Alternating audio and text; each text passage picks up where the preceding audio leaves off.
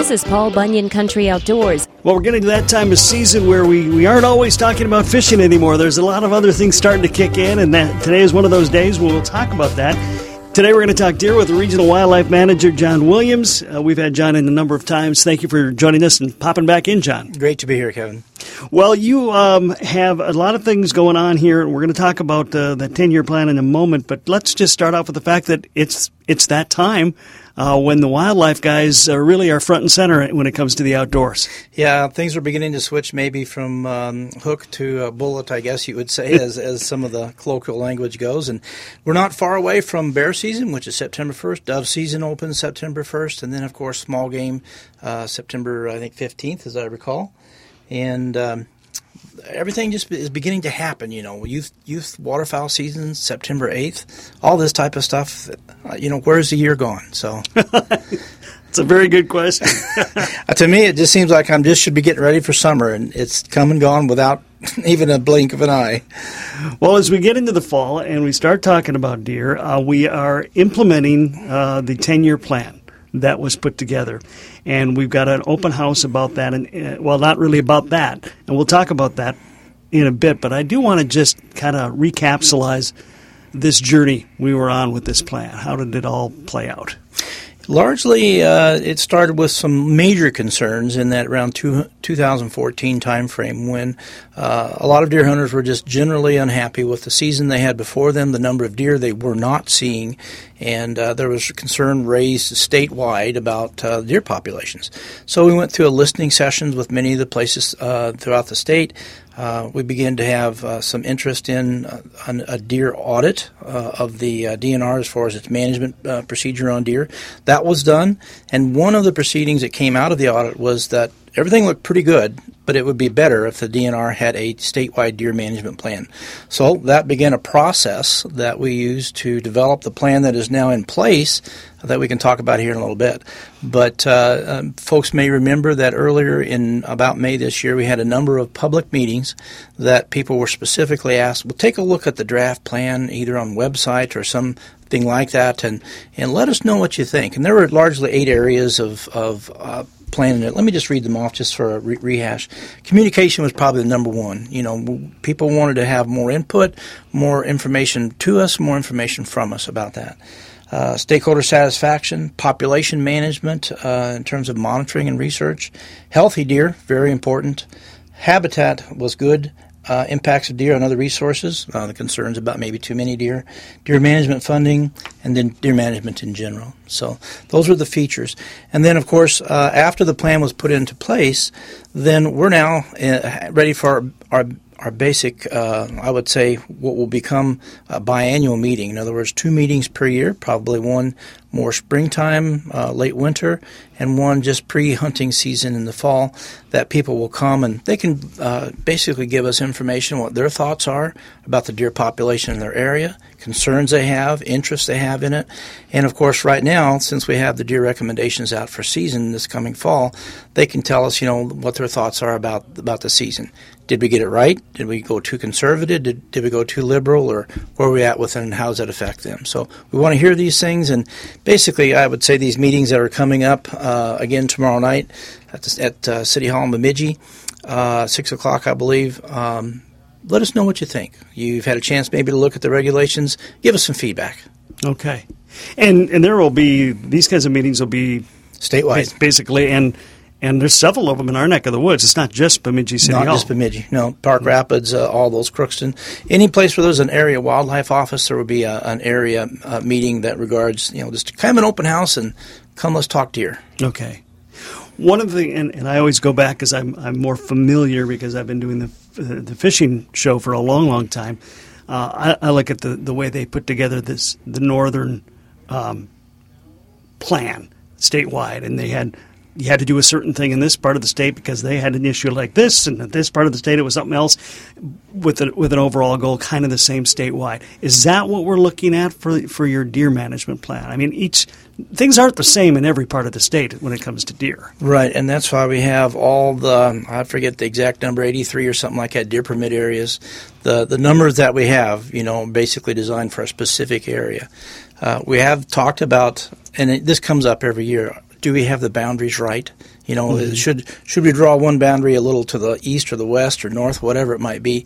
And there's always pluses and minuses with moving boundary lines. And uh, uh, people who are real close to the line get you know a little more concerned about that than people who are not so far you know are into the deer permit area.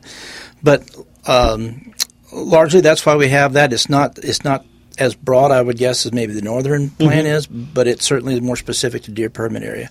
And I think uh, perhaps there are a number of things that are in place with the with the deer plan, uh, which also includes deer goal setting. And deer goal setting basically is a process that we're using to set what we desire for a spring pre-fawning number of deer in a particular area.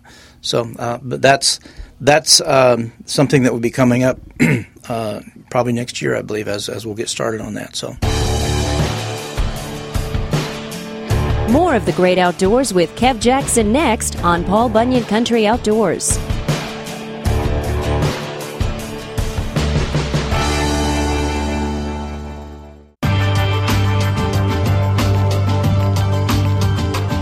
Welcome back to a Paul Bunyan Country Outdoors edition of Fish and Paul Bunyan Country. Big meeting in the Bemidji City Hall tomorrow night at 6 o'clock about the new deer management plan. Open to the public, your chance to talk about deer and what you'd like the DNR to know about what you think of deer. John Williams, the Northwest Regional Wildlife Manager, my guest. John, what is the goal with all of this? Uh, you know, I, I guess I go back to other things like, for instance, um, I know that the goal for muskies in this area is not necessarily to have tons of muskies, but to have trophy muskies. Yeah. I know there are people who want the, the proverbial 30 point buck, and there's a lot more people who want to be able to see a lot of deer and get a chance at getting one. Do we have a a statewide plan, or is it changed by area? How you know what what is the goal here? Let me just read it. Maybe the easiest way is from the the, uh, the plan itself, and it just simply states: DNR wants Minnesotans to enjoy the benefits of a thriving and disease-free deer population. Components of that vision include deer population goals, habitat priorities, abundant hunting opportunities, and actions that sustain our wildlife heritage while balancing social interest. That's a lot of that's a lot of talk, but basically we want people to be satisfied with the deer that they have in their local area and where they may hunt or something like that. And that also includes things like arboretums or things like people's front yards where you know deer may be more of a nuisance than a blessing. And so we have to balance those particular features with that. And then very important in this plan. It addresses some of the disease concerns that we have, specifically chronic wasting disease right now. Mm-hmm. There will be another effort for that this fall, like there was the previous fall. We can talk about that if you'd like, just a little Sure. bit. But uh, we want to, I mean, we are actively trying to eliminate any CWD in the state, and we do have it now in the southeast portion of the state. How much? Well, we've not found a lot of deer but we have uh, an extensive testing effort to see if we have more uh, than just what's apparent there, and we're, we're going to be testing for a number of years uh, to make sure that it doesn't spread, and, and hopefully we can, I guess, nip it in the bud. That would be the hope. It's going to require a lot of effort and a lot of cooperation from our deer hunters and, and uh, other people alike. At this point, it does not seem, from what I've been able to gather, that there's been a lot of movement from beyond the southeast part of the states. Not so far. Um, You know, the other areas that we're testing is in that uh, we call it the north central. It's in that Brainerd Crosby area there, uh, and then also the the central, which is in that uh, basically southwest of St. Cloud area as well. And the reason we were testing there is because there was a couple of cervid farms that turned up positive for CWD, and we want to make sure uh, or find out if that uh, disease has crossed into the wild deer population or not. The good news is that last year we tested a ton of deer in both of those areas, more than we expected. In fact, it was almost two, three times more than what we expected to get. And we were able with that to be able to shrink the area down this year into a more focused point around the, uh, the uh, those particular farms, and um, we'll concentrate more of our effort towards the southeast this year. Okay. What was, from your perspective, and I'm sure you, you've read on this very much and been through all the meetings, was there anything that surprised you in the process of putting this together as far as either attitudes from people or what you actually found out about what's going on with deer?